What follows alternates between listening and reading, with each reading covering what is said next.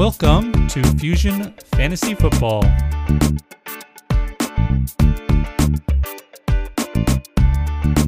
Hello and welcome to Fusion Fantasy Football. Yes, I am your host, Joshua, and uh, got a little bit of a fun episode here for you today. I'm going to go over a few things in the news and get everyone caught up. A little bit of, a little bit of catching up. I wasn't sure if I wanted to do a podcast this week because I mostly just wanted to say go listen to the last one because I already told you all this stuff already.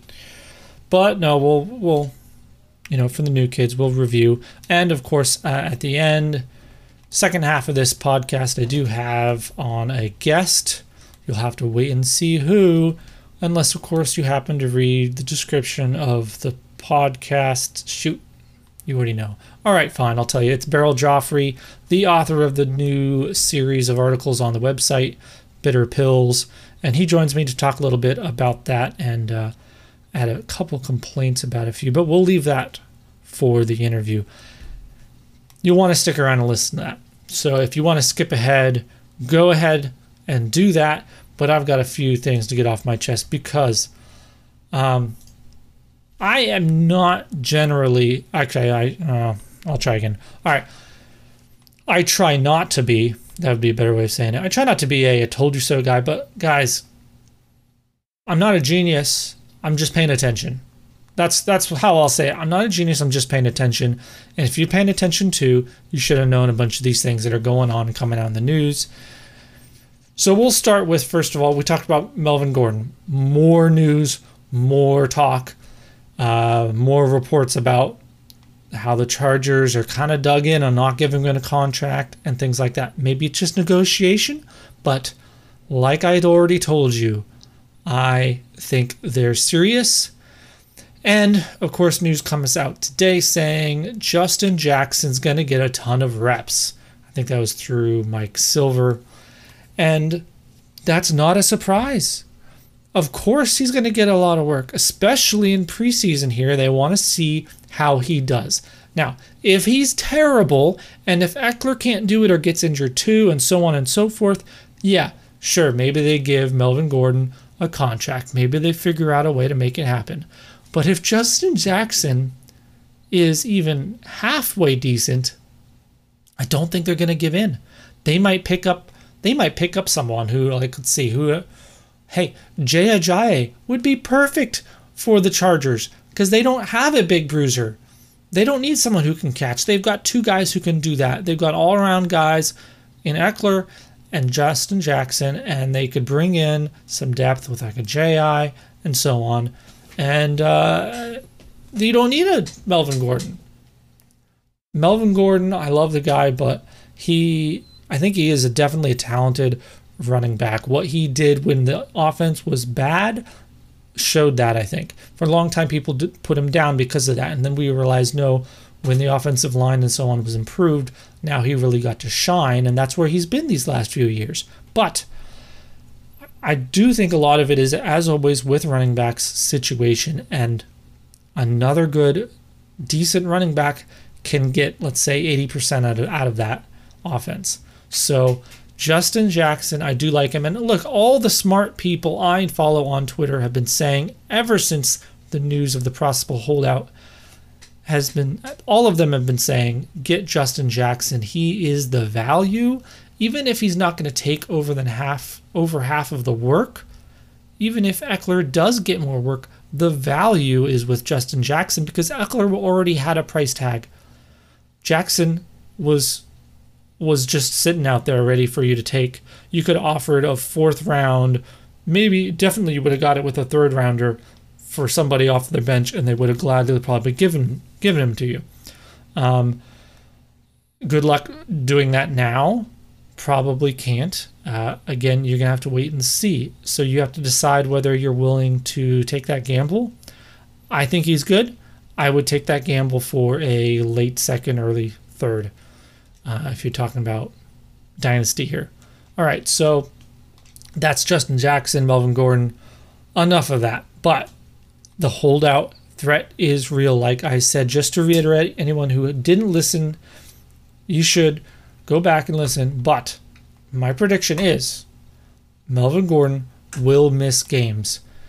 Um, how many? How many is a minimum? I don't know, but he will be back in time to accrue a season. So he will be back this season because he doesn't want to be stuck there. He's going to force them to either tag him or let him go. That is his uh, leverage to make them trade him or give him a real contract. Otherwise, he has to threaten another holdout next offseason. Either way, whether it's with a franchise tag or whether if he sits out this entire season, he's still going to be on the Chargers in the same exact situation. The only way it moves forward is if he accrues a season, and that is his leverage because that's the only leverage the team has on him. So he has to get that year on his belt.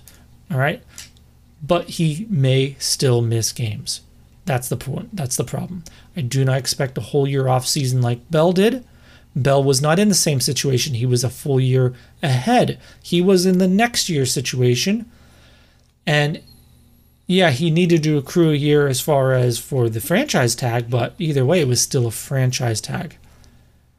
Melvin Gordon is technically still has a normal contract with the Chargers. That's the difference. Okay, so you got to look at these little details sometimes to figure things out. Other news that is not news that I've been trying to tell you Peyton Barber is the starting running back for the Tampa Bay Buccaneers.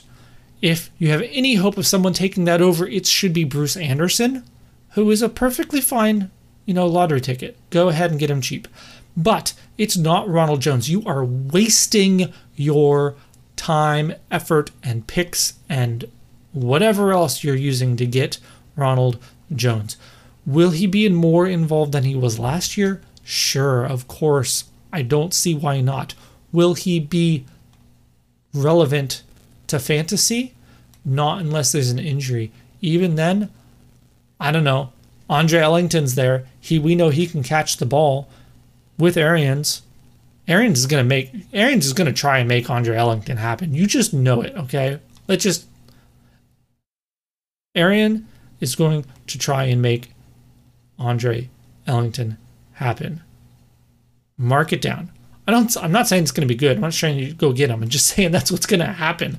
They want that receiving back. Peyton Barber is adequate like uh, Carlos Hyde level adequate of dump offs but he's not a real receiver. So, but he can still catch better than Ronald Jones. All right.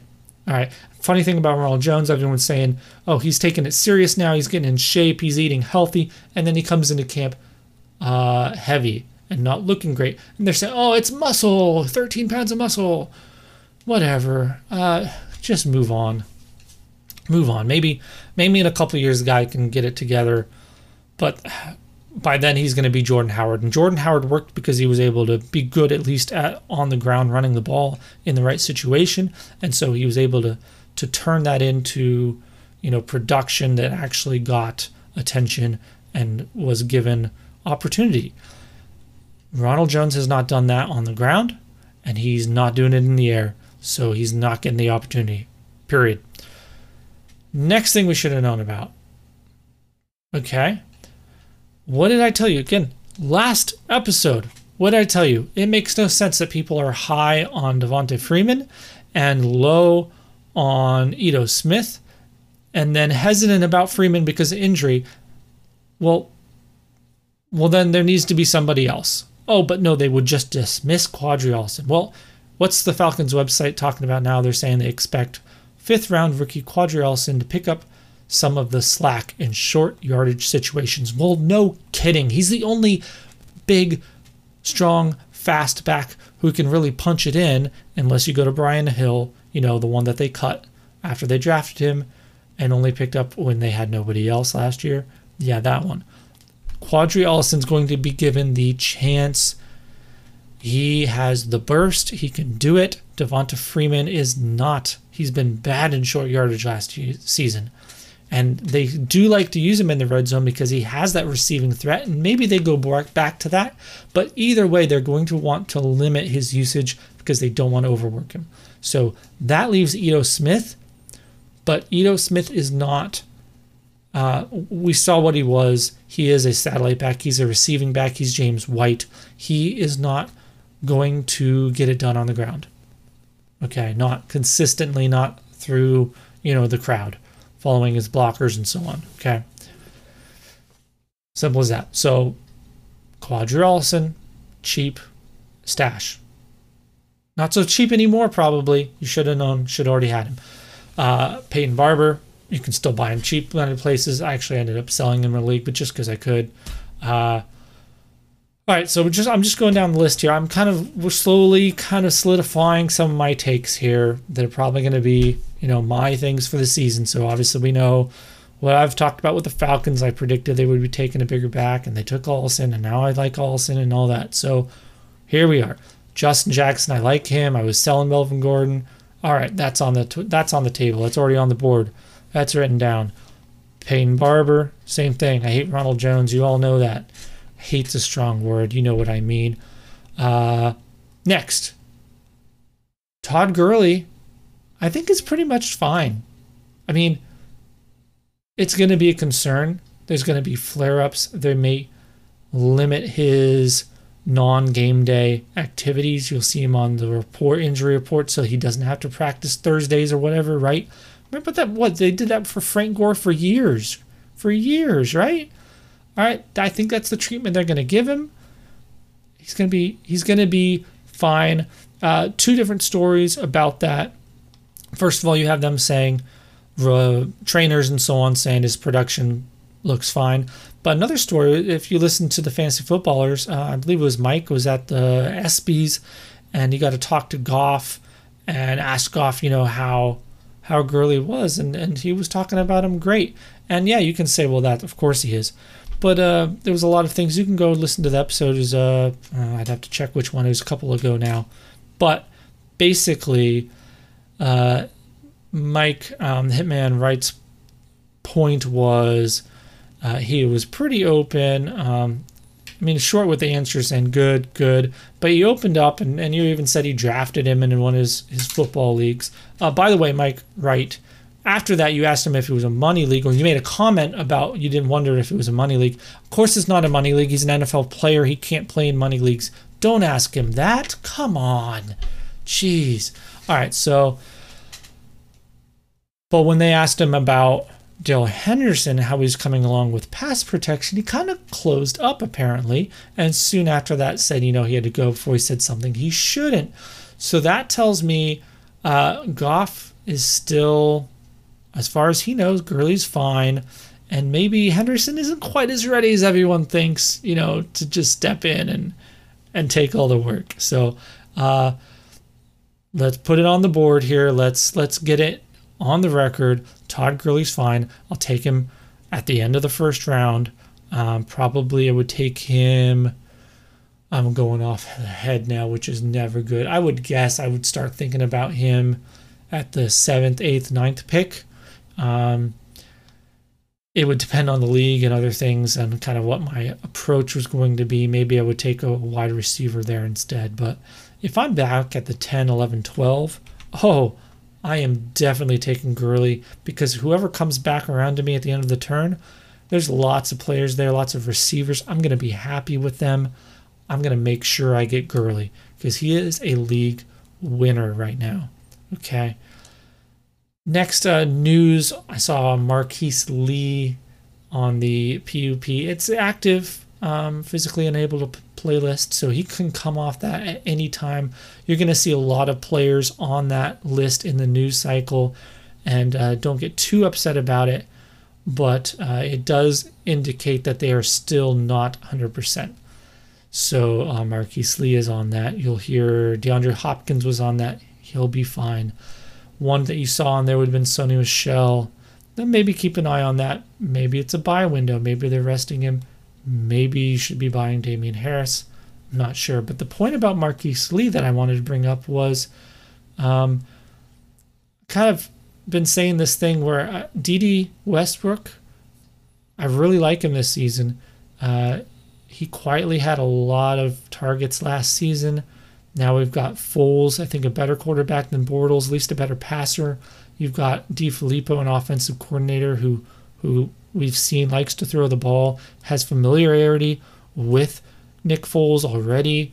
And then you see where he was and what he was doing with players like uh, Stefon Diggs and and Thielen and Adam Thielen, and I wonder if um, Dede Westbrook can't kind of be a, a cheap uh, Chief Diggs or Thielen, right? And maybe someone like Keelan Cole, or maybe you're not on Keelan Cole. Maybe it's uh, Chris Conley or somebody else can kind of play the the other side of that duo.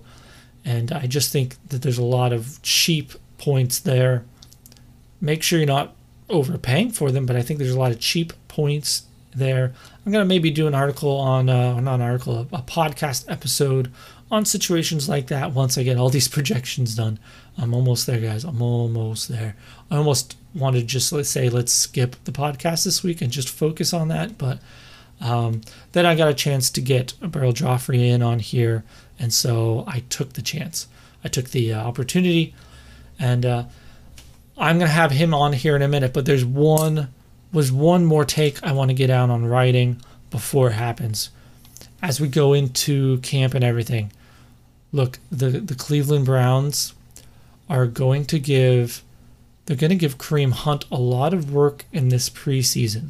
Okay don't get worried about it. All right. But if everyone else does start getting worried about it, feel free to take advantage and buy Chubb cheaper. Here's the thing they know Duke Johnson wants a trade. They know that Hunt's out for eight games, which really comes out nine weeks because of the bye. So go ahead and get Chubb. I'm not worried about Hunt. And guess what? The Browns aren't worried about Chubb. They just want to see what Kareem Hunt has if they if they do give him a lot of work in the preseason. So I'm saying that now because look, if there's one thing I have to contribute, I'm not I'm not the smartest guy. Like I said, I just pay attention. If there's one thing I think I have that's unique to contribute beyond just bringing all this other information together for you guys, it's I think because I'm bringing all this information to, I kind of I kind of get to see some of the patterns and things, and it, lets me I think maybe I'm wrong, but I think I'm pretty good at seeing things coming ahead of time. You know, Melvin Gordon, everybody we're talking about today are examples. All right, I think Gurley's one of those, and I think Chubb, this Chubb Hunt thing is one of those as well. So I just wanted to get it out there. Um, when it happens, be ready. If you were trying to get Chubb from someone and they were a little unsure, look, that's when it, that's when you go after him again. When they start using Hunt, you go after him and you say, look, they're using Hunt. They're clearly going to use him when he comes back, you know. But look, I don't like trading with somebody and like down talking a player. That obviously doesn't make sense. So don't go at him just with that and trying to tell him Chubb's not going to be good. That's obvious. What you say is, look, I I need and you can point look at your team, rationalize it. But rationalize that you need Chubb for that first half of the season and that you'll you'll just have to figure it out, you know, when Hunt gets in.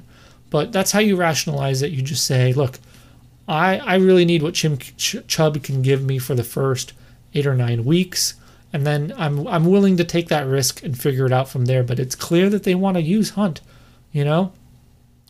even though I don't think that's true. But that's part of negotiating. Uh, you can call it lying. I will call it um, storytelling. There you go. Tell a story. All right. Um, that's it for this. We'll be right back after this message with our interview.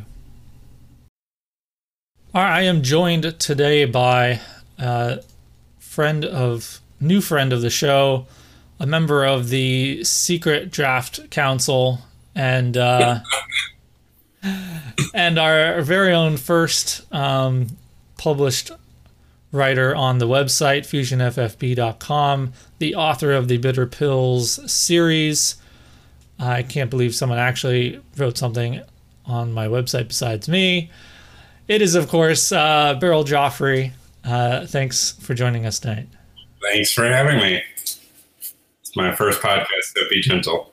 yes, yes. Uh, I'll try. I'll try. Uh, so I just wanted to have you on. I had to have you on the podcast because I mean, you have something on the website, so like it or not, you've you've got to I've got to represent now. So Absolutely. And I wanted to dig in a little bit into uh, your articles and what they were about, and encourage some more people who maybe missed it to check them out. And as, of course, I had a, a couple problems with them. Um, I don't necessarily agree with everything, but hey, that's what we do at Fusion FFB. We don't always have to agree with everything. We we integrate everything instead. So I'm fine with it being on the website. Some people might think that's a little strange, but I'm fine with that. All right. So, uh, first of all, this whole idea, this whole series, it's actually pretty kind of creative approach. Can you give a little bit of uh, what's the origin of this whole thing? So I am. I'm actually a pharmacist. So I've been a pharmacist for almost a decade, and I also saw that there was sort of a void in the the, the writing world for fantasy football. Everything's always very optimistic. Every everything's always trying to sell you on a player. Um, I didn't really see a pessimistic approach to fantasy football, and as a pharmacist, when people pick up their medicine, they're looking for something that's going to be helping them, doing good things for them. But it's kind of my job to sort of put a little reality into it and tell them about the possible side effects of their medication. This is the things that could go wrong. We already know why you're taking it because we want we want to go right. These are the things that can go wrong. So I wanted to take that approach and apply it to fantasy. These are the players you've gone out and bought, and they're great, and you've gotten them for whatever reasons you've gotten them. But here are the things that could go wrong with those players. It's not necessarily a blatant "do not buy" type of article. It's more of a word of warning, healthy dose of pessimism to go with your optimism. And so that, that was kind of the birth of the concept of the article. And then I started focusing on what type of players I wanted to include. I didn't really want to do rookies because rookies their their downside is obvious and that they're unproven and I didn't want to go with older super old players because again their downside is kind of obvious in that they're old and they might just fall off a cliff at any moment. So I kind of wanted to hit that middle ground of guys who were somewhat established or starting to become established and go from there. Yeah, it's really been interesting to read. Um, I like how I like a lot of the the things you really point out details of of why there could be a problem, like Josh Allen and and reminding us how low his completion percentage is and things like that. So um, it is it is nice that whole pessimistic uh, strategy. It's interesting you bring that up, and I kind of when you first brought up the idea to me, it reminded me of it. Something I had thought about before when when I was researching once, and someone had brought up uh, all of the statistical, you know, success rates of all these draft picks and everything. And my goodness, they're all bad. They're all like below fifty percent, other than like the top. I don't know. It depends on the year. The top few picks, really, and, Yeah. and even then, it's hopefully you get one good year, and then maybe three of them total become consistent fantasy starters every year, and the rest are random hits throughout the draft. And just because you have a higher pick doesn't matter. Right, exactly. And so I kind of took this approach. I was think I, I don't know about you, but I'm in a lot of different leagues, so I probably shouldn't do this. That's probably why maybe I don't win as many as I could. But I do take on kind of different approaches in different leagues almost to try it out sometimes. So I have Yeah. one league. I only have one league where I've actually committed to the the quote unquote rebuild idea because it's very specific to this. It's a very deep league. It's like a 32 team junkies league. It's ridiculous. You almost have to take a slow build approach, and so that's what I decided to do. I never do that in any of my other leagues. I'm Right. anti rebuild. Rebuild is a I think how did I phrase it the other day? I said, um, quote unquote rebuilding is a lie told by league winners.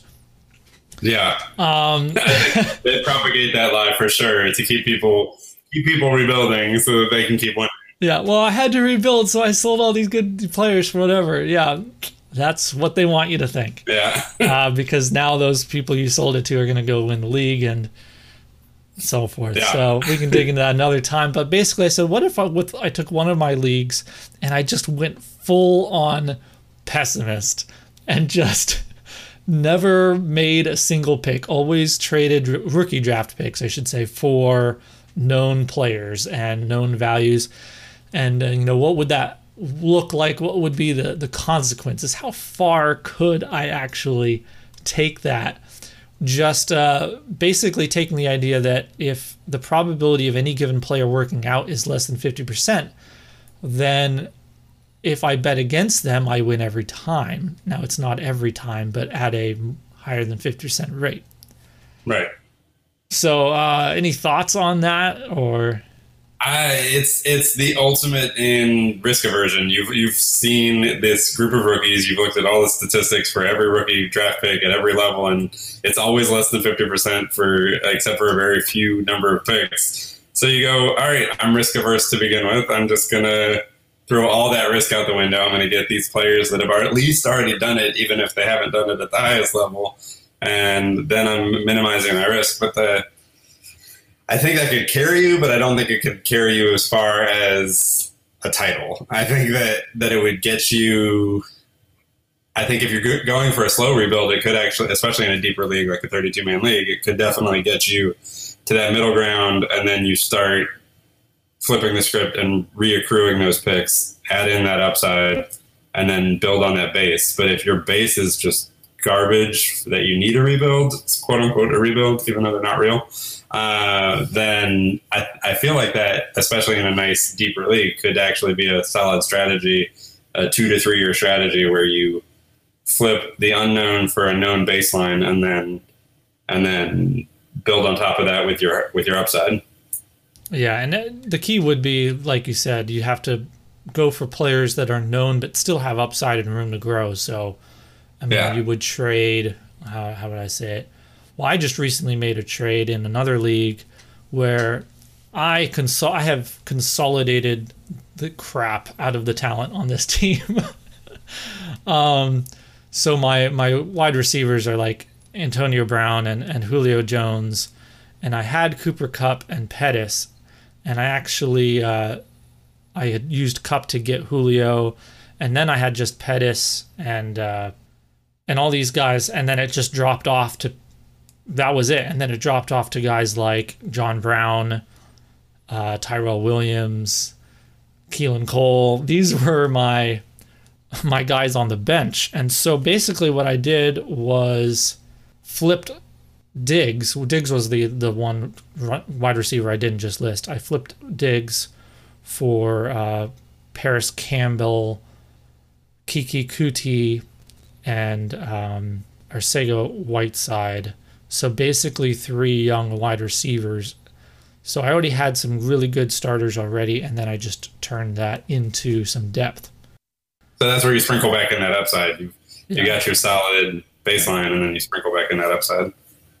Yeah. So once I had, you know, these three wide receivers, and I got Peyton Barber on top of it. Um, right. So once I had all these guys, now my starting lineup didn't look quite as good. You know, I have Coutee instead of Diggs in there. You know, but I have some actual depth that can can can grow. But you could say on the pessimist side, that would have been the, the perfect trade to make on the pessimist side is get Diggs because he's a known value who could still get better, and you're betting against these three young players. Right. That trade could work out for both of us. Which is ideal. I think all trades that's what that should be your focus is is that it should work out on both ends. I don't I'm never a fan of a trade just being super one sided. It doesn't work for the integrity of the league and all this other stuff. But yeah, but I've seen trades where it works out in the sense that I'm okay overpaying for this guy because I need him right now. And so right. it's more about the benefit being balanced, not necessarily right, exactly. the value. Right, but exactly. I think the upsides and everything are even balanced in this one. Yeah, I think so too. I think the the singular upside of Diggs versus the the more depth based upside of the the package that you got. Yeah. But that's the thing. So I wonder how far you could take it sometime, and I'll have to maybe I'll finally do it with a league and just oh I almost I could I'm thinking about it and I kind of already did that with that league that very same league. I mean yeah. I, I, consolidated so I had 1.5 uh, 2019 first rounders, and by the time I was done I had none, and I have Gurley. I already had David Johnson. I have Devonta Freeman. I have Damien Williams. Um, Oh, nice. So I have all this really like top heavy talent, and like I said, no bench. So I wanted Peyton Barber because I was perfectly fine with him being a bench piece, you know. So things like that uh, are, are, are I would essentially work. So maybe I've kind of already done it, but uh, it was just kind of an interesting thought experiment to think about how how far you could take that pessimistic uh, approach. Social experiment wise, I just don't know how far I'd be willing to carry it before I was like in panic mode. Like I need to, I need to get something. Well, I, think you made a good point, good point where maybe that's just a, a step in the process. yeah, sort of tear it down, make a nice base. Your process should not be more than two years. You said two, three years. No, no, no, no. I, it's even in that, even in that 32 team league, I am this year. I just I don't like anything more than a two year window. Yeah. Yeah, it's a crazy league, and, and it's been two years. You know, I took over that league. All I had was Antonio Brown on that team, and I sold him for picks and, and a pick that I got Dalvin Cook, and the first the next year, and then the next year I sold Dalvin Cook for more picks the next year and that year, and I took Chubb with one of those picks. So I'm like just rolling that value every year, and this Yeah. year I sold like all of them except for Chubb, and I had the ugliest wide receiver group you have ever seen at one point in that league. Um, let's go down the list. It was what is his name? I'll get to it. So um, Artavis Scott, Vincent Smith, Oh wow. um, Austin Carr. Um, I believe Justin Watson is was at one point my was my best wide receiver. wow. Um, and That's bleak. then uh, Aldrick Robinson. Uh, of course, I cut him shortly before he had that ridiculous game with the 49ers. Um, out of nowhere, he got re signed and started playing. Um, Carroo, oh so- yeah, yeah, yeah. Leonte Carroo. Yes, I had Leonte Carroo. Worst trade I've probably ever made. I traded Peyton Barber for Leonte Carroo.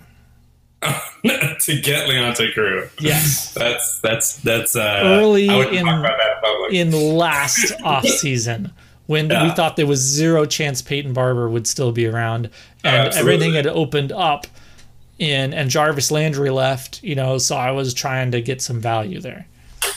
yeah, That did not work out. it That's did not. okay. That's okay.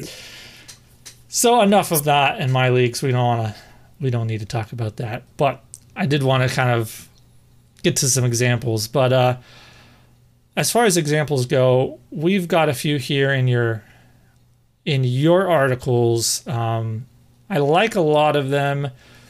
Let's go back to the very first visit in the series, and uh, you had Josh Allen, uh, Antonio Brown, and Derrick Henry.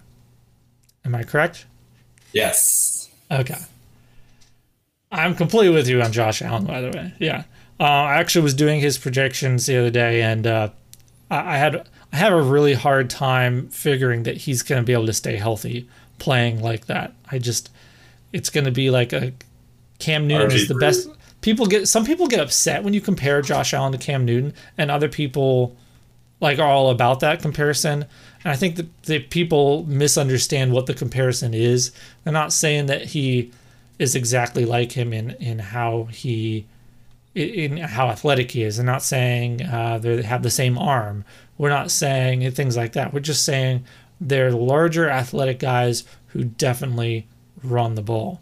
Uh, how much Josh Allen that will be planned like they've done with Cam Newton, we'll see. I hope they do it more so planned rather than Right. just him running around crazy because that's No, how that's how Carson Wentz got hurt. Yeah, and honestly, last year that's all it looked like was that Josh Allen was just running for his life, and we got fantasy points because of it. But Yep. that that was that was the truth. Is is it kind of looks like it's basically going to be the same going forward because the dude just can't throw. he, Yeah. he can't hit anything at any depth. I mean, he's uh, in wide open receivers. He's like 38th in the league, and there are only 32 teams. But he hits he hits wide open receivers worse than worse than six backups in this league, and that's a. I mean, I just don't know how we're supposed to have any faith in that guy as a QB. Was that in your article? That stat? No, no, no. I had that one. Uh, I, I had uh, looked that one up after the fact. Oh, it should have been in there. thought- I That's was like, oh. I should have put that in there. 38th worst on wide open receivers. Wow. Wide open receivers, eighty-five Wow. percent. He hits wide open receivers eighty-five percent of the time, which is thirty-eighth among qualifying quarterbacks. That means five. What is it? Five backup quarterbacks that hit him hit better than he did. I mean, it's No, just, you were right the first time. It would be six because six, he is the 32nd. Oh my gosh. Wow. Um, yeah. So yeah, that be careful on that. Maybe that should be a do not let draft. But at the same time, I, he did come out high if you project him for a season, and so uh, I can definitely understand what the allure would be of, of, of having him. Yeah, it was for me. It was just focusing on yes, you got him late, so you didn't really spend a lot on him, but he's probably not going to carry you to the promised land like everybody was. Oh, the last six weeks of the season, he was in the top ten, and blah blah. blah. It's not going to carry. It's just not going to carry. Yeah, if it's dynasty, you got him late, and you you maybe. Yeah, I mean, I'm drafting Daniel Jones this year in second rounds of rookie picks. It's the same idea, but at the same time, uh, where he's actually going in in startups and redraft right now is is Yeah. too high for me. It's too high. Yeah, I, I say that. If it was a one quarterback, I can understand, but still not high. Still not high. yeah, But I can Yeah. understand because in single quarterback, I kind of have the approach of go late and then go for someone who can be top six, whatever. So draft a Kyler Murray, draft a Josh Allen, whatever. Go for yeah. someone just know who, you might drop him. who, if they blow up, yeah. You, but if you have to drop and pick up, you know, Kirk Cousins, Right. okay. Oh well, You're fine. you're Which, fine. by the way, Kirk Cousins, I think, is going to have a good year. He has, he has a good year every year. Right. I think people will actually think he has a good year this year. he has such a bad perception. The problem is it's week to week is the problem. It looks bad for him. Yes. Yes. Yeah. All right. All right. What I do have a problem with on your list is the second one. You have Antonio Brown. And one of the major reasons you cite that you have a problem for Antonio Brown isn't necessarily Antonio Brown, it's Derek Carr. And that's where I disagree. I didn't want to play the he's getting older card. Yeah, Antonio Brown's one of those players that I think will still be effective in the league for a couple years, even. I just, he doesn't need Ben Roethlisberger. He's been with Roethlisberger so long. Everyone has this idea in their head that Roethlisberger is this great quarterback. And how can you say he's not? He's a Super Bowl winning quarterback who's thrown, you know, thousand yard seasons to a number one wide receiver for years. So they come to expect a certain level of of uh, excellence out of him that he must be good. But I'm not sure he is all that exceptional beyond just a basic, you know, basic qualifications that he's good enough Right. to do that. Because let's not forget, Derek Carr was good enough to feed both uh, Michael Crabtree and Amari Cooper. Uh, didn't quite get them both 2,000 yards, I don't think. Um, but I mean, we're talking 130 something targets to Crabtree for a couple different seasons. Meanwhile, Cooper's getting a thousand yards, you know, every year, every year there, first three years, as, as everyone knows. Yes, we know Cooper Kupp. I mean, Amari Cooper has gotten a thousand yards all through. Yeah, we've heard the story. But guess who was throwing it the whole time? Right. Derek Carr. Yeah. Right. So why do we think that he can't support Antonio Brown? I, it's not a support issue. It's just it's just a slight enough decrease in volume that, uh, and I don't even want to call it uh, a fall to mediocrity because he's still gonna probably finishes. I mean not probably mo- most likely finishes the top ten wide receiver. So is it a fall in volume or is it a fall in efficiency though? I honestly I think overall it just to me looks like a fall in yardage and touchdown volume, not necessarily targets, not necessarily receptions. it's to me, it's mostly going to fall under the categories of yardage and touchdowns. Okay. He's he's losing just enough of an edge on yardage and just enough of an edge on touchdown volume that I think it drops him from the QB one, two, three, four conversation down into more of the back end QB, uh, not QB, wide receiver. So it's it's not so much that it drops him to a mediocre wide receiver or wide receiver two even. It it just drops him from the wide receiver one, two, three, or four conversation down to more the wide receiver back end of the wide receiver one conversation. And uh, for example, if you if you take his the percentage of yardage that Carr throws versus versus Roethlisberger and the percentage of touchdowns he throws versus Roethlisberger, it kind of drops AB into more the 1409 range, which is great, but that's Adam Thielen and that's not AB. that's that's uh it's it's a good season and we're not going to be upset drafting him where we're drafting him now.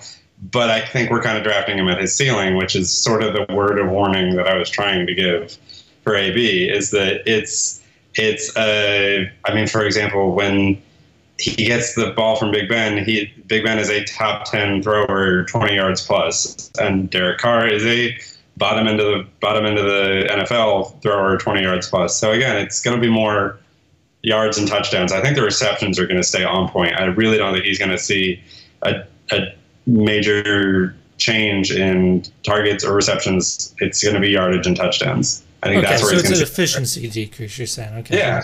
That's fine. Yeah, yeah, because and that that part makes sense. I'm with, I'm with you on that because there is going to be a point where, and that's what we see, and that's what we warn against every year when you have these wide receivers going to new locations, and we say, look, there's going to be adjustment. They're not going to be as efficient. They're not going to get you know that rapport with the quarterback that they have right away there's going to be always some adjustment. Unless your name is Brandin Cooks there's going to be some adjustment.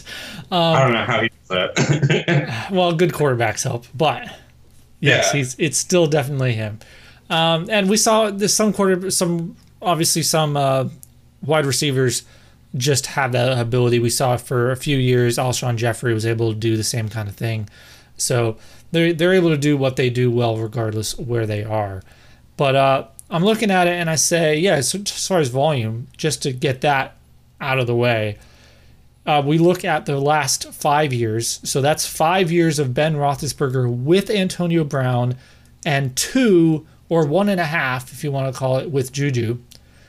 And mm-hmm. Roethlisberger is still averaging just four more pass attempts per game than Derek Carr has in his first four seasons. All right. 22 yeah. fewer completions. Mm-hmm. All right. So the little bit, you can see there's a little bit of a rate there. Um, but Derek Carr still has a nice completion rate. It's just mm-hmm. a few points less than than Roethlisberger in that time span. If we go yeah. back to you know Roethlisberger's first four five years, Carr is better. So yeah. I mean, you kind of combine the two, and then here's here's what I wanted to get to is at what point does um, Roethlisberger end and Antonio Brown begin? How much right. did Antonio Brown benefit Ben Roethlisberger, and now oh, he's going to give that benefit to Carr. And if Carr was already doing that without the benefit of an Antonio Brown, what yeah. can he now do with Antonio Brown? Absolutely, and and AB even going into this year, he's still one of the best separators in football. I mean, he's still. I mean, just everything he does is clean, and he gets separation when he shouldn't get separation, and and I think that he made Ben Roethlisberger just as much as Ben Roethlisberger made him. But you're even if we're to say completions are similar and attempts are similar, not all attempts are created equal and not every throw is the same, even if they're at the same yardage. And that's when you start getting into more broken down metrics of, of good attempts versus bad attempts, and those are so subjective. And yeah, that's that's more film grinding, which is not my not my part. Yeah, I don't touch that stuff. I don't touch.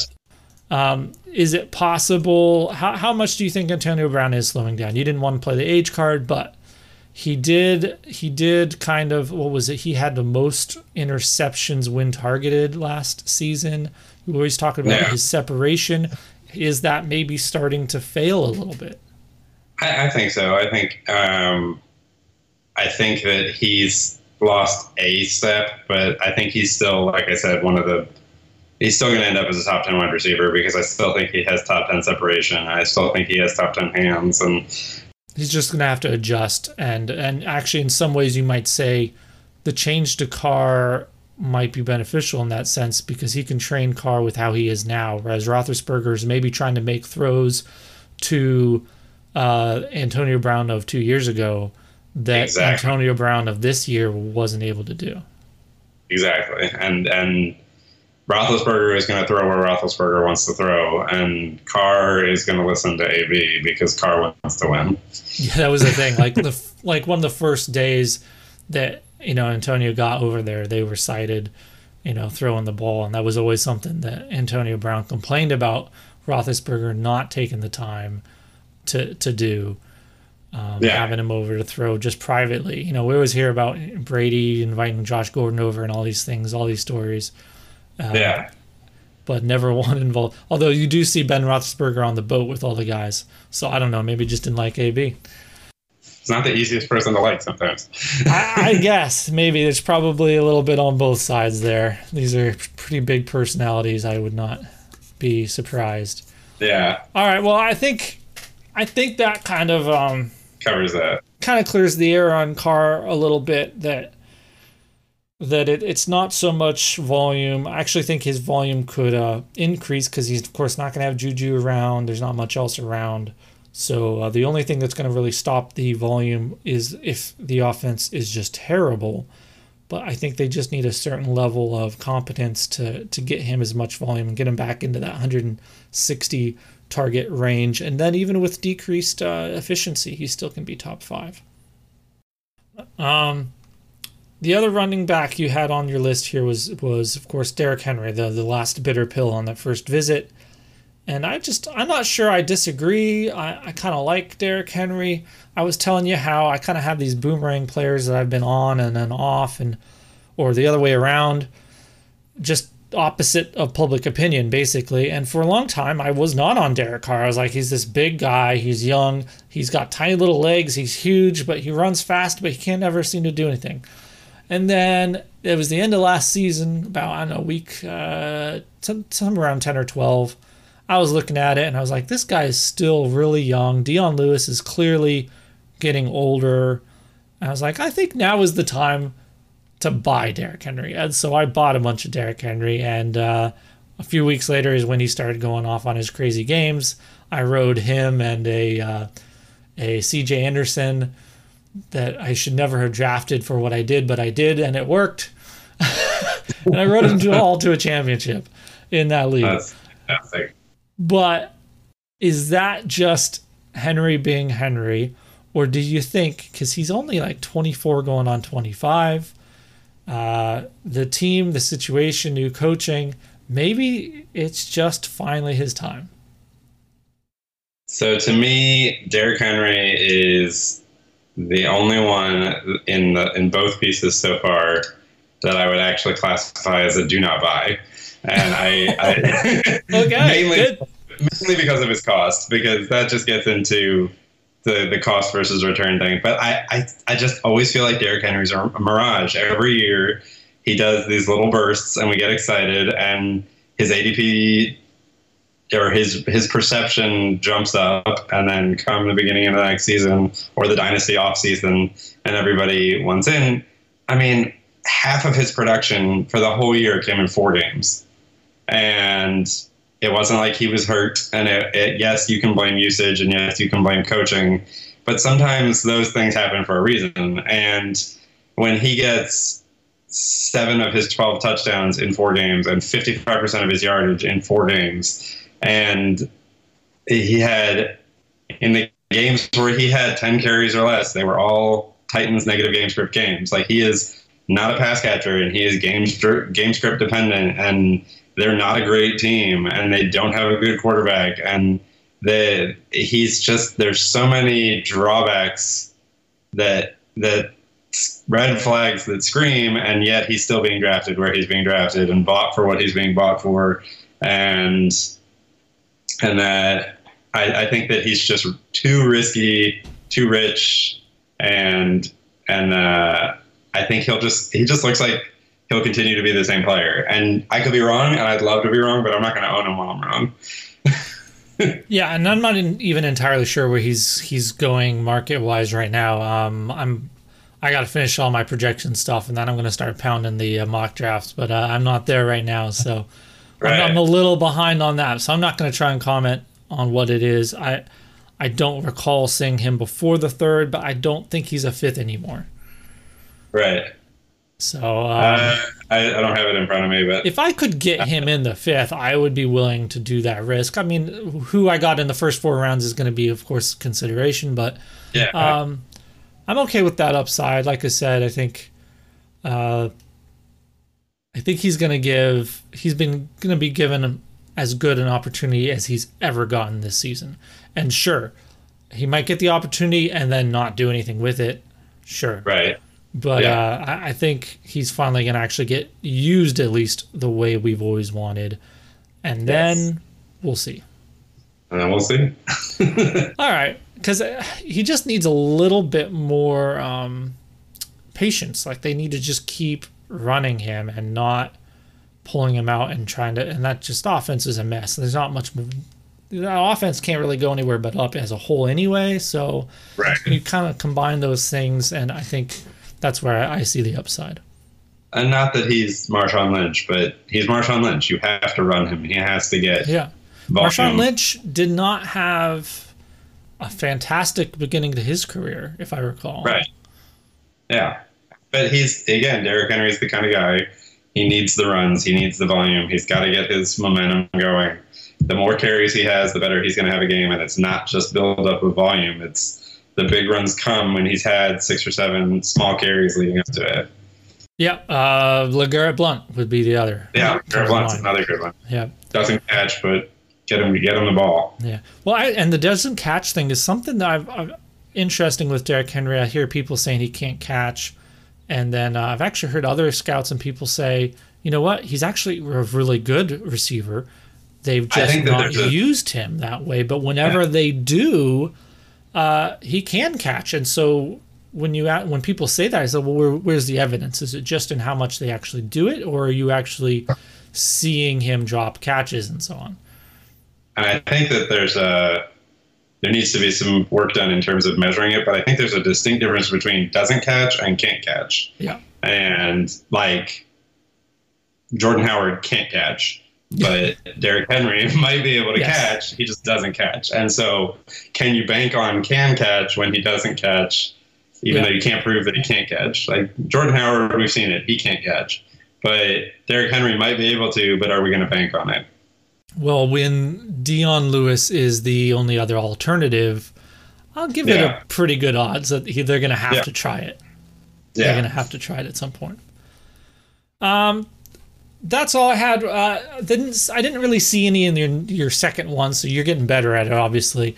Uh, no, I'm just joking. Uh, you had the 49ers. You had the 49ers backfield, which I actually tried to do that projection for San Francisco just the other night, and it is it is a it's bit a of a mess. Um, I don't actually I don't think it's going to be that bad. The key is going to be not overpaying for any one of them, but I mean, I think there's some pretty good value there between both Coleman and McKinnon.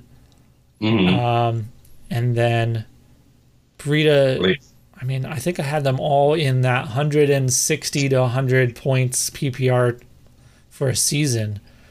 And so yeah. they're all hovering right in that kind of range, which means, you know, an injury happens and it's going to boost the others, of course.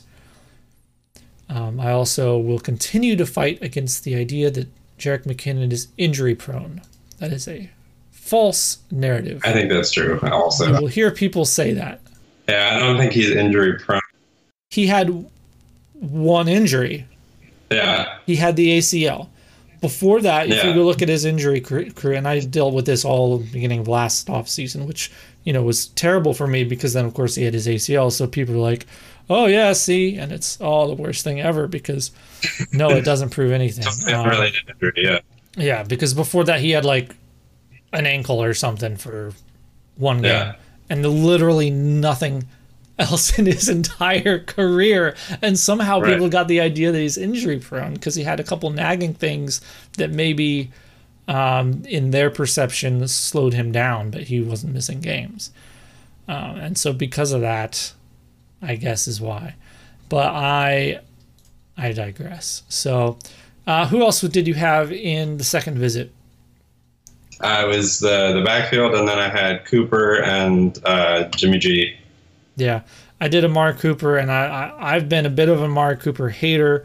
He was a kind of a boomerang guy again for me last season. I decided, okay, maybe I'll get in on him finally this year because I kind of really didn't like him. I believe I had him in as a rookie in a couple leagues just because he was actually pretty cheap.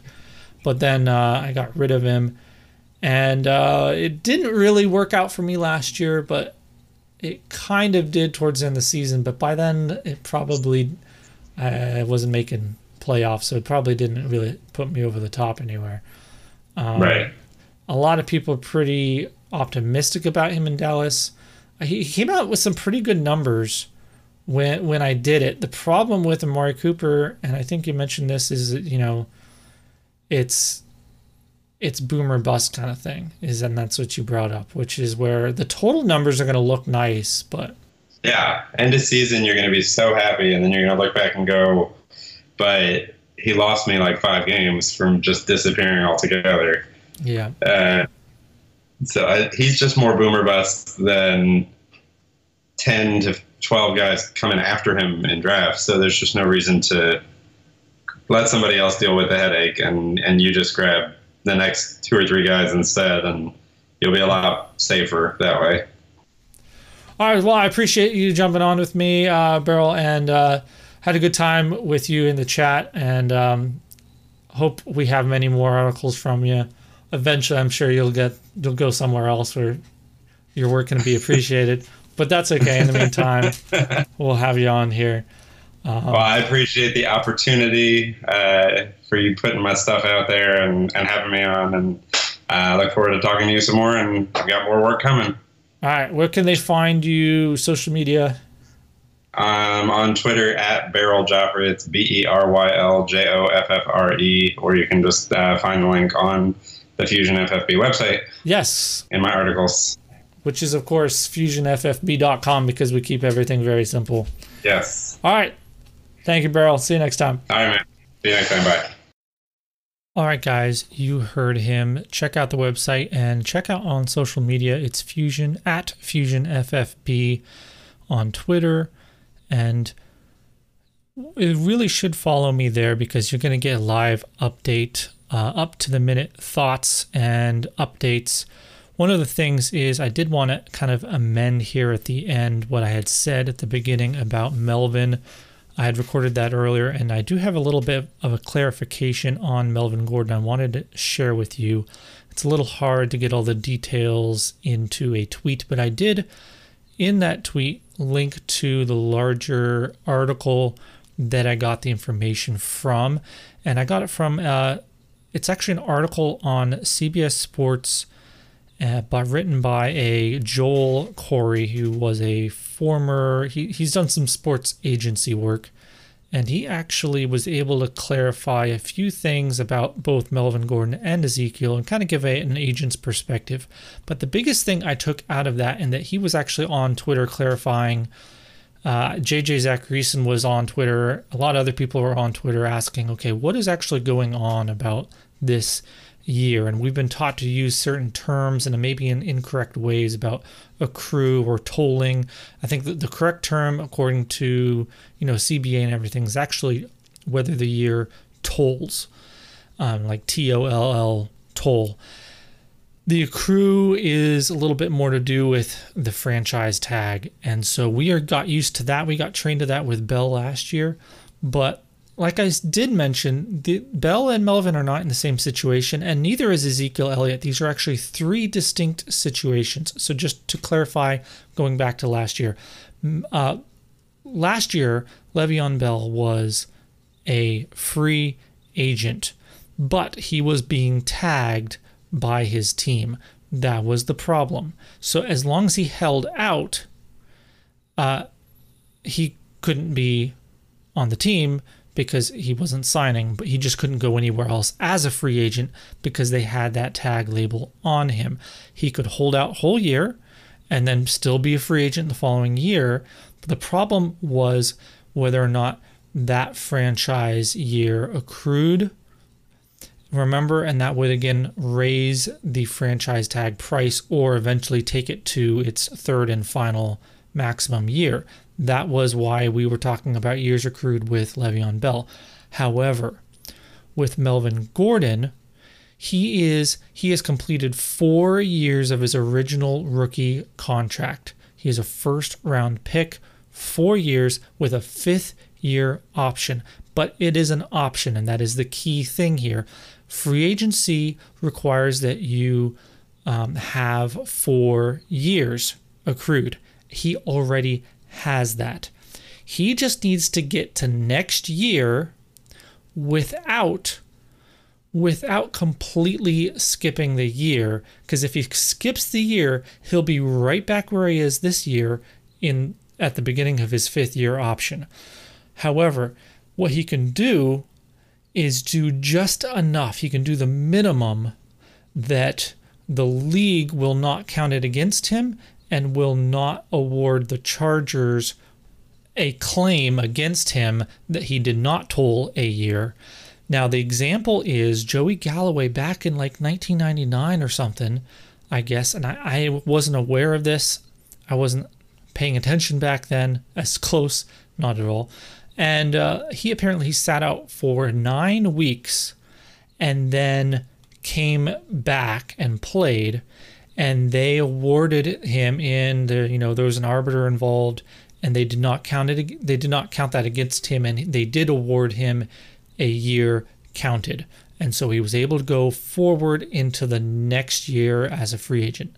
So that's the closest precedent we have for Melvin Gordon right now. So my prediction that Melvin Gordon will will miss half the season still stands. I think he will do the minimum he has to do to get to next year as a free agent and the precedent is there. So I'm guessing eight games. He's just maybe I would if I was him, I'd go one less just to be sure. That was a while ago. That was 20 years ago. Rules and perception of rules has maybe changed. But if he goes eight weeks, he can say he can say, look, Joey Galloway did nine, and you you counted his. You didn't. You did count his year. Um, so that's where we're at with Melvin Gordon. Now, with Ezekiel Elliott, like I said, it's a completely different situation for him because he has only done three full years. And so even if he holds out partially and gets the year counted, that would only be that would be the fourth year. He would not be able to be a free agent, if that makes sense. Um, he needs to complete this next year, and then the following year there might be problems. He'll be in Melvin Gordon's situation. So I just wanted to clarify those things. Uh, the, the key is that Melvin Gordon needs to have this year count, but that doesn't mean he can't miss games as far as precedent goes. Some will say if he misses anything, it'll reset the entire year. Technically, the Chargers could try and do that, but like I said, past example, the arbiter still awarded it to the player even with nine games missed. And honestly, if I'm the Chargers, are you really going to even bother trying unless you, know you can get a deal done with him? Uh, and then either way, it would still be a new deal, so it would be irrelevant. I don't think they're going to try and do that. They saw what happened with the Steelers. Um, if the player just doesn't want to do it, then you're just asking for trouble. It's a lose lose for everybody, basically. All right, that's it. Enough on Melvin. Um, lots of other news coming in today since I recorded. Nothing major, but keep an eye on Twitter. And both, you know, Beryl Joffre here has been now on the podcast. He's in the chat. You've heard from Josh Crocker. He's in the chat. We had a podcast profile with Clock Dodgers. He's in the chat. There's a bunch of really great people in the Fusion FFB chat. Oh, my goodness, going way back, the Break from the Grind guys. We have George. He's in the chat. I'm going to see if I can get them back on here soon because I have something coming up involving them. But that's besides the point. The point is, you want to get in this chat if you want to be a part of something with a lot of great minds not just not just me i'm not talking about me other people as well. And uh, great conversations fantasy football conversations. I referenced the secret draft council at the beginning of this uh, interview with beryl. One of our guys uh, he he had a draft going and uh, we basically like helped him crowdsource his decisions for the draft. Now he still made all the decisions but it was a lot of fun. He was saying all right guys what do we got? And everyone was chipping in ideas and perspectives. And and he he went with a couple you know including ones i told him not to. Uh, kenyon drake don't do it. Ballage got first team reps today. That's right. All right guys. I'm done. I think this has been too long. Have a good one. See you next week. Next week Hopefully, all the projections and everything are out, open in the store, all that good stuff. Keep an eye out. Thanks.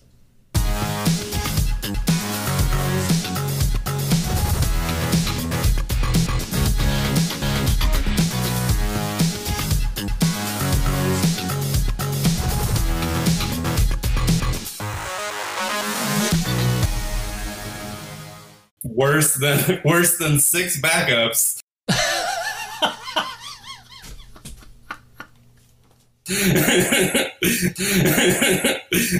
Let me know. Good to go?